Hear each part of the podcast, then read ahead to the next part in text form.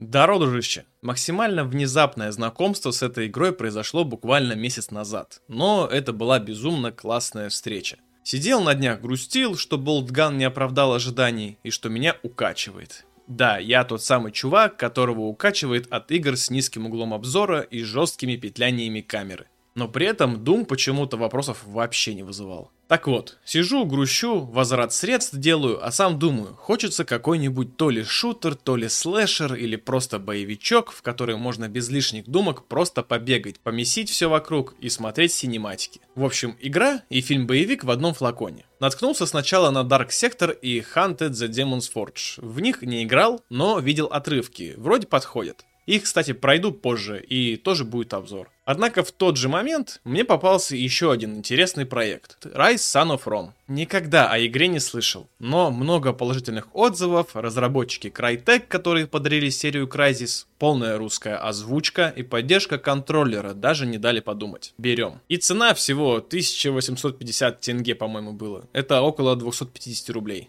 Прошел ее за 6 часов и довольно-таки неплохо удерживала внимание все отведенное время. Эта игра – слэшер-боевик, и как бы еще его назвали ребята из xbt.games, боевик категории B. Но это и неплохо, ведь задача свою развлекать выполнял на 100%. Подобные чувства испытывал в последний раз, когда Evil West проходил. Подсказочка на экране. Так вот, точно половину или даже больше игры – это кат-сцены – Буквально ловил себя на мысли, что играю в интерактивное кино, которое такое забористое и ходы сюжетные не в тупую сшиты, заставляя держать в голове вопрос «О, это кто? А почему так? А что происходит? Куда это все?» и так далее. Оттого интересно продвигаться дальше. Все больше хочется узнать, кто есть кто и чем все закончится. В фильмочасти множество взаимосвязанных деталей и событий, суть которых раскрывается по мере прохождения, и это прям классно смотрится так как все, что происходит, как-то досвязано с тем, что увидел сейчас или увидишь потом. Слэшер простой, комбинаций немного, но рубить противников было интересно. В нашем распоряжении есть атаки мечом, чтобы наносить максимальный урон, и атаки щитом, для пробивания блоков и сбивания уклонений. Потому что нельзя просто закликивать мечом. Противник начнет уклоняться, или закрываться щитом, или парировать атаки. Есть парирование, дабы не получать часто, а таких ситуаций хватает, потому что пока бьешься с одним, остальные не просто смотрят, они нападают, поэтому держим глаза в оба. Еще перекаты, на случай, если противника удар отразить нельзя. Умеем отбивать стрелы, что прям очень уместненько. Главное попасть в тайминг. Имеется дальнобойное оружие. Пилон. Местное копье, которое помогает поражать лучников точно в цель. И, конечно же, как без смачных казней. Нанеся определенную порцию дамага, противника можно казнить, и это эффектно. В процессе казни цель подсвечивается подходящим цветом, в зависимости от того, чем нужно нанести удар, мечом или щитом. По идее, можно забить и жать что хочешь, казнь все равно произойдет. Ключевое тут очки комбо. В этой игре есть прокачка, а прокачиваемся за очки комбо, получение которых максимизировано, когда долбим без остановки. Не получаем дамаг и, конечно же, казним в такт обозначенного удара. Это приятная фишка, потому что серия атак и казни не только лишь для красоты, но и способ качаться быстрее, в том числе функционал казни. Это восстановление ярости, здоровья, повышенный опыт и повышение урона. Мне напомнило это Collapse The Rage, где была та же суть с комбами, где каждая ровно так же. Что хп лечит, что ярость апает, что больше опыта дает, что дамаг повышает. Обзор на Collapse, кстати, вот тоже по подсказочке появится. И, понятное дело, в итоге, да, я постоянно всю игру, ну, наверное, процентов 95 из всей игры, юзал только повышение опыта. А как только прокачался на максимум, работал через дамаг. На то, как исполняется казнь, эти модификаторы не влияют. Просто баф, который можно сменить в любой момент, даже в процессе самого добивания. И куда же без ярости. Месясь с противниками, заполняешь шкалу ярости, и включив ее, все вокруг практически замирает. А ты в этот момент можешь наносить просто кучу мужицких ударов. Также приятной фишкой игры было командование солдатами. Продвигаться в тыл врага, строиться в черепаху и защищаться от стрел, затем вставать и посылать копья указывать, какой фланг кто будет защищать, а самому садиться за какого-нибудь скорпиона и поливать стрелами. Фазы нечастые, но довольно неплохо помогают разбавить переходы между синематиками и просто бойней. Внимание любителям игр с открытым миром на 100 плюс часов бессмысленного фарма. Игра коридорная, бегаешь из локации в локацию, но именно такой простоты я и искал. Рим, осада городов и островов, визуальный восторг. С оптимизацией тоже все хорошо. На своей 1650 супер без фризов и лагов играл. Баги вообще отсутствовали. Озвучка мое почтение. Например, вот этот блондинчик, это же сам отец Драка Малфоя. Друзья Рима, Представляю вам Басилия, сына императора. Голос солдат Рю и шаман Кинга. Да, господин, можно срезать через трущобы. А голос главного героя знаешь кто? Сам Джонни Сильверхенд. Внимание, парни! Храбрец умирает один раз. А трус тысячи раз. И куча еще других столь знакомых голосов. Да, обзор не объективен, не нашел я минусов, мне зашло все. Поэтому не будем тянуть, понеслись к сюжету. Столица Римской империи попала под осаду кельтских варваров. Максимально неприятный император Нерон бежит в страхе, все время причитая. Он здесь, он здесь. И когда припал на колени у собственной статуи, из глаз той статуи полилась кровь. Интересная деталь, советую запомнить, еще всплывет в сюжете. Добравшись до балкона и видя осажденный Рим, кричит солдатам, чтобы они защищали его, императора. Затем переходим к Марию Титу, генералу Рима, который в полубитвы передает Центуриону Северу окровавленный мешок, судя по всему, с отрубленной головой. Нужно показать содержимое с самого высокого места. Когда варвары увидят это, сбегут и победим. А мы же двигаем на защиту ворот дворца, на помощь императору. Отбиваясь у ворот от волн врагов, нас впервые знакомят с механикой командования. Тут она лайтовая, ничего сверхъестественного, такой Tower Defense на минималках. Одолев всех, встречаемся с Нероном и прячемся в безопасном месте, местной сокровищнице. После небольшого знакомства, Мария окунается в сказ о своей истории, что привела его сюда. Окончив обучение, Марий готов покинуть Рим, но перед этим решает оставшееся время перед отправкой провести с родными – отцом, матерью и сестрой. Батя – бывший генерал и ныне римский сенатор. Далее происходит милая встреча с мамой, которая зовет повидаться с сестрой Марией. Но Леонтий на себя одеяло тянет, хочет поговорить с сыном наедине. Отец все-таки человек старый и с переменчивым настроением. Потому, когда пытаемся узнать в чем дело, говорит «потом» и зовет подраться, чтобы понять, чему научились. Напнули отцу, а тот вручил клинок Дамокла. Легенды гласят, что Дамокл был великим воином. Во время битвы трусливые генералы бросили его. После смерти он попал в подземный мир, и Немезида, богиня мести, пришла в ярость от того, как обошлись с ним. Она вернула его на землю в облике духа мести, Центуриона в черных доспехах, который ищет генералов-предателей, чтобы покарать их. И по сей день многие генералы носят кинжалы с изображением Дамокла. Кинжал напоминает им, что они не должны бросать своих, не то восставший Дамокл отомстит за все злодейства. Затем диалог прерывают варвары, что напали на город и уже гоняются за нашей матерью. Пробившись к матери и сестре, было поздно. Их убили. Отец обезумел, а мы все пытались его догнать. Затем отец сказал, что нужно отправиться в здание Сената и спасти его людей. Куда отец сразу убежал, а мы чутка отстали. Отправившись дальше, Мария оказался на распутье, но дама с венком на голове направила нас в ту сторону, где наша судьба, после чего исчезла, буквально растворившись. Догнали отца и дальше с ним отпинывать начали новую волну варваров. Но, к сожалению, отца тоже ранили. И рана-то была фатальной. Притом меч был совсем не варварский. В наших рядах есть предатели. Марий должен спасти Рим от них. Что ж, день не задался. К нам подошел Виталион, командир 14-го легиона. Он служил вместе с нашим отцом. Если Марий жаждет крови, то даст ему ее столько, сколько захочет. Виталион проследил, чтобы Марий закончил подготовку и сдержал свое обещание. Остров Британии. Логово тех, кто убил семью Мария и начавших восстание, охватившее весь Рим. Очень красивая и крутая локация. Да, в принципе, как и все, что было в игре. Близ берегов римский флот попадает в засаду. Были подняты цепи, об которые флот начал разбиваться. Затем обрушился огонь катапульт. Марий пал в воду, но довольно быстро вынырнул и отправился решать проблему с цепями. Но прежде чем выбраться из воды, видел какого-то странного человека в светлом балахоне, что стоял на камне и тут же исчез. Выбравшись на сушу, отправились к башне, сломав которую уберем цепи, и флот сможет пробраться. Но понятное дело, башня охраняется, поэтому берем на себя командование, становимся пачкой и в моменты, когда огонь стрел вот-вот настигнет, встаем в черепаху, чтобы защититься. Крутой момент, который за всю игру будет еще раза три либо четыре, но каждый раз было здорово находиться в этом ощущении, что от твоих действий зависит, сколько солдат доберется до финала. Бахнув противовес, разрушили башню, и все цепи полетели кто куда избавив от главной проблемы флот. Эпично, красиво, славно. Добравшись до берега, все не закончилось. Нас встретило жесткое сопротивление с кучей варваров, стрел и снарядов катапульт. Пробравшись внутрь и захватив одну из катапульт, снесли ей другую, сведя на нет попытки варваров на успешную оборону. Солдаты ликуют, а вдали вновь силуэт дамы, что некогда нас встретила и указала путь в Риме. Так как Марий практически в одиночку решил вопрос, получаем от Виталиона звание Центуриона. Затем горячую речь главнокомандующего прерывает раненый солдат. Армия варваров короля Освальда движется на Йорк, а генерал Комод и шестой легион вступили в бой, но что с ними стало, неясно. Поэтому теперь идем на Йорк. Поход был кровавый. Продвижение замедляли сражения с ожесточенными племенами. Вроде еще недавно Рим принес на остров мир, торговлю и процветание.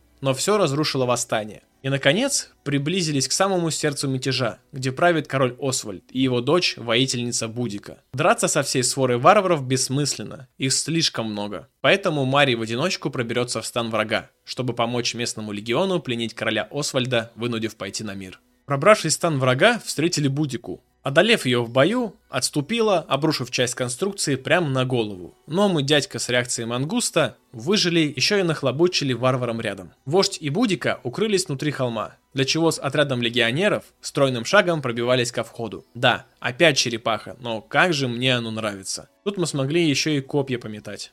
В глубине холмов, победив стражу и пригрозив смертью Будики, принудили Освальда сдаться. Все-таки дочь как-никак, продолжение рода. Далее картина не из приятных. Бритов претарианцы стягают за все про все. Претарианцы – это главная стража, которая в контексте происходящего в основном занималась защитой императора и его сыновей. Встретились с Басилием, сыном императора, которого представил тот самый чувак, который, когда мы в воду упали с корабля, на камне стоял. По Басилию сразу понятно, что любит лавандовый раф и промискуитет поздравил нас и перешел к делу. Дело в том, что его брат Комод все еще не найден, и вопрос, что дикари с ним сделали. Говорить не хотели, поэтому пригрозил Освальду, что если не скажет, то его дочь будут любить до смерти. Что мотивирует раскрыть правду. Комода найдем во тьме за стеной, там, где угрюмые горы возвышаются над бездонными озерами. Там рыщут рогатые люди, откуда немногие возвращаются.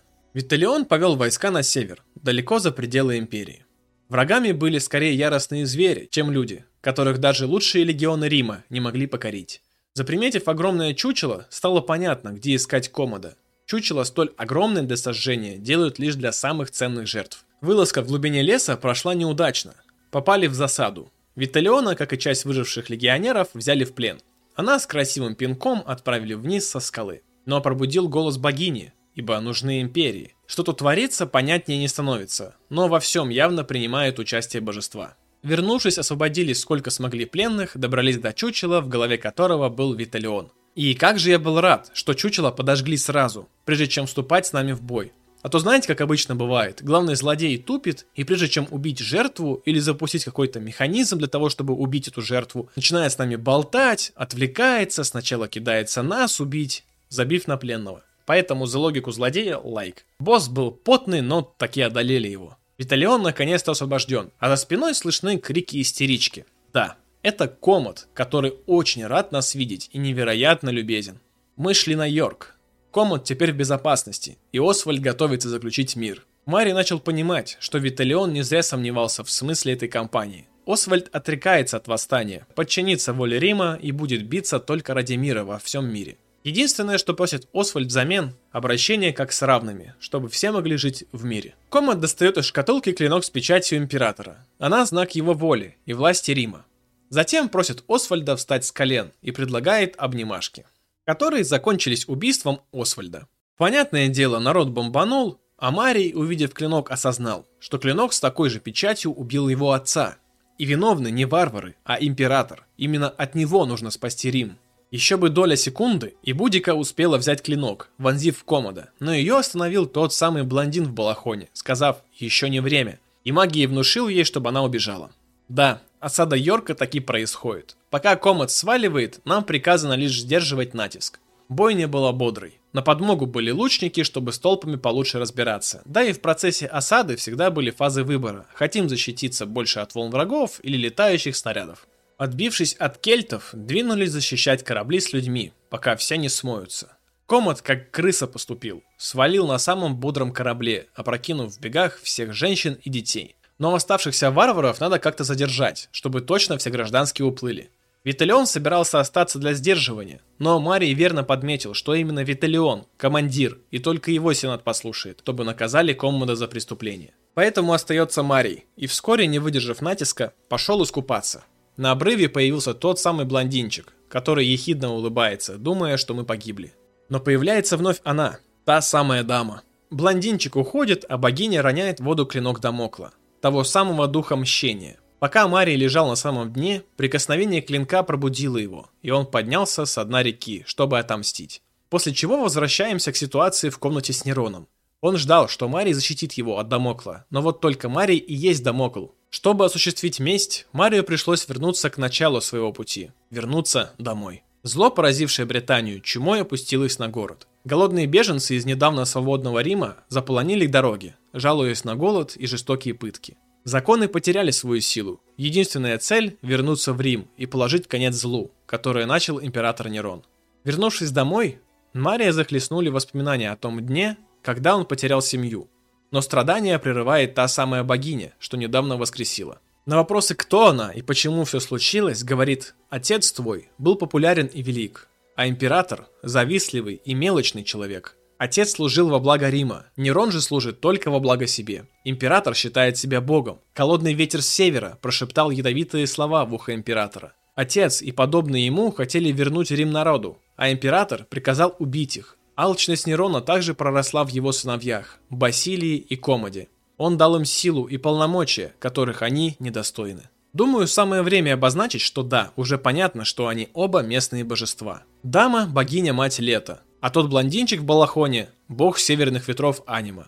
Марий – важная фигура в игре людей, а он, как и все, должен сыграть свою роль Дамокла, духа возмездия. После чего происходит крутая кат-сцена, где Марий в кузнице создает себе броню и маску Дамокла. Ему нужно было попасть на императорский турнир в Колизей. Разрешение мог дать лишь один человек – Басилий который знатно опешил, увидев Дамокла, но услышав, что он просто пришел на турнир как гладиатор, знатно выдохнул. В общем, надо доказать силой, что достойны принять участие в играх. Победив всех, Басилий дал пропуск и стал восхищаться нашими способностями превращать убийство в искусство. Затем начал хвастаться своим искусством. Он скульптор и подготовил своему отцу, императору Нерону, дар. В голове статуи спрятано небольшое отделение, благодаря которому оно будет плакать лучшим вином, показывая любовь к императору. Хотя плакать оно могло чем угодно. Ну, что сказать, Басилий сам виноват. Идею хорошую подкинул. Мари пронзает живот Басилия, подставляя под поток крови чашу. И в тот же момент нас окликивает какая-то странная рабыня на привязи.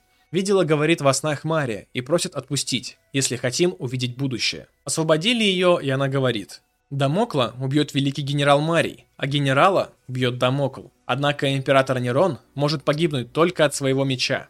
Мы не сможем убить его. Кстати, чаша с кровью. Пора наполнить статую, которая будет плакать кровью сына. Ну, ты понимаешь, да? Это та самая голова, которая кровавые слезы пускала в самом начале игры у статуи. Что ж, комод следующий. В Колизее он показывал свои великие победы Риму, присваивая себе чужие подвиги. Что забавно, далее нас ждет краткое прохождение по истории всей игры, с одной ключевой разницей. Все, чего добились мы и через что прошли сами, Комат рассказывает, будто совершил лишь он один. Потому, понятное дело, никаких историй о его заточении не было. Сам перебил всех варваров, сам захватил Освальда и так далее. Добравшись до конца, Комат стоит, кричит и хвастается, какой он сын маминой подруги. А Нерон смотрит на него не без ухмылки со своего трона, к тому же рядом с Нероном стоит Аквилон. Это тот самый бог северного ветра Анима. Нерон обеспокоен мощью Дамокла, и как бы тот сынка не грохнул. Но Аквилон успокаивает, говорит нет поводов для беспокойства, подправит шансы. А Нерон все равно переживает, потому что слишком большую сумму зарядил на своего сына. Комат, конечно, тут еще чебупели. Бой с ним мало того, что такое себе удовольствие, так еще и убивать придется несколько раз. Потому что в первый раз почти победив, тот нас отвлек и насыпал песка в глаза, после чего появились ряженые, которых не отличить друг от друга. Потом опять чуть не прибив, тот отравил нас какими-то испарениями. И только после, наконец-то, вонзили клинок по самой небалуй, чему Нерон явно был не рад. Ведь затем Марий показательно отрезал голову Комода, поднял и произнес, глядя в глаза Нерону. «Я есть Дамокл. Я есть возмездие. Ты будешь следующим». Затем на нас кинулась стража, открыв тем самым проход для побега.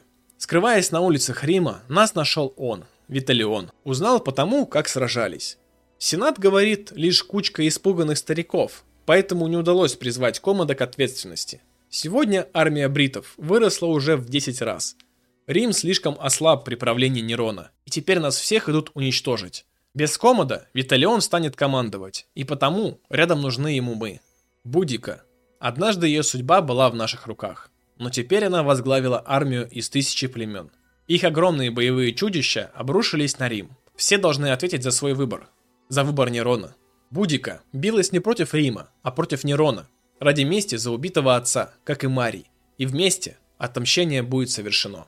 Варвары уже вовсю осаждают Рим, Отбиваясь от захватчиков, на сцену вышла Будика, расправиться с которой взялся Виталион, а Марий отправился собирать подкрепление. Вернувшись к Виталиону с солдатами, увидели вполне закономерный финал. Виталион проиграл, и Будика напихала ему мечей. Марий, бомбанув, ринулся за ней, но оглушил приземлившийся рядом снаряд.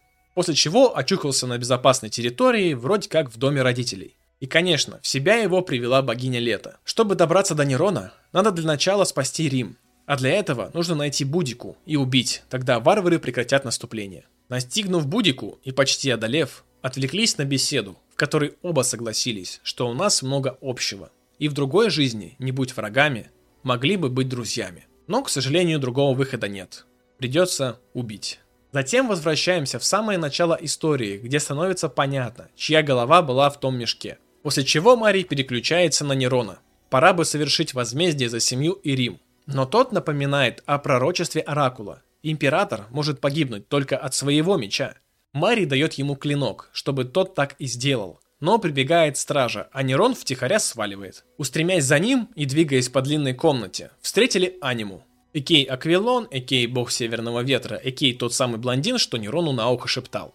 Жалуется, говорит, кучу проблем ему доставили и вообще все, что происходило вокруг, часть его пазла. Сначала дал клинок варварам, чтобы те убили нашу семью, потом остановили Будику, чтобы она возглавила нападение на Рим и не убила Комода раньше времени и так далее.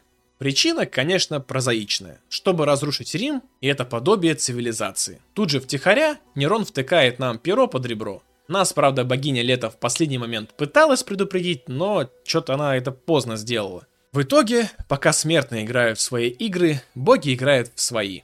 Далее нам предстоит пройти очень длинный коридор, отбиваясь от внезапно появляющихся претарианцев, что бесчисленное количество раз не просто ранят, а прям проткнут. Участок игры, конечно, бодрый. Тут уже не столько геймплей, сколько просто синематик или даже механизм казни, но только удлиненный раз в 50 на всю дистанцию. Остается только лишь вовремя нажимать правильные кнопки, и то чисто для того, чтобы твои комбинации давали больше очков. А вот и Нерон. Как там было в пророчестве? Нерон может умереть только от своего клинка? Так и будет. Мари с разбегу хватает его и вместе с ним сигает вниз, после чего Нерон смачно пронзается мечом собственной статуи, а Марий падает на землю.